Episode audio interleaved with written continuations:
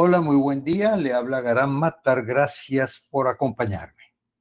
Años atrás le leí a Ramón Díaz Sánchez un libro que seguramente la mayoría de ustedes conocen, con el título de Guzmán, elipse de una ambición de poder.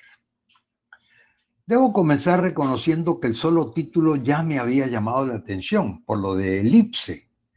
Y esa definición que es la de un lugar geométrico con un foco constante, fue la interpretación que yo le di a algo del contenido del libro, porque él hacía referencia que desde Páez a la época, todos los expresidentes de Venezuela habían sido luz en la calle y sombra en la casa. ¿Qué quería decir él? Bueno, en Venezuela hay, todos conocemos el significado de lo que es concubina, pero resulta ser que en una época estuvo en boga, estuvo muy de moda la voz barragana que se hizo tristemente famosa durante el ejercicio de un presidente venezolano.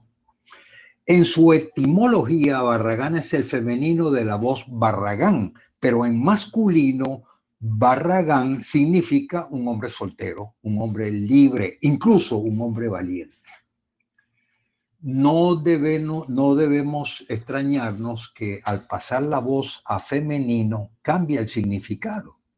Como dije, Barragán es hombre soltero, pero cuando dice Barragana ya el sentido cambia, significa amante, concubina, querida. Y eso, insisto, no debe ser, no nos debe extrañar porque es muy es recurrente en muchas palabras eh, que al pasar de masculino a femenino eh, eh, tiene un significado tergiversado o displicente.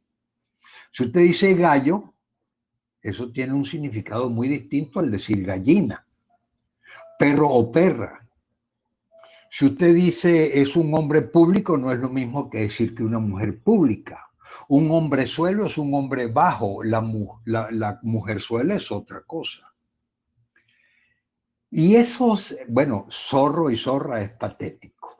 Eh, no me atrevo a asegurar que las razones por las cuales cambien de significado sean sexistas. O sea, no creo que por el solo hecho de ser discriminatorio de todo lo que es distinto a uno.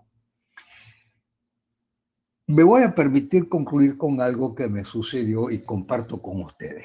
Había asistido yo a una, una reunión muy grata y haciendo referencia al libro de Díaz Sánchez, me comentaba un contertulio, esto fue más o menos a finales de los años 80, me comentaba que la historia de Venezuela, en la historia de Venezuela, tan solo un expresidente no había tenido Barragana.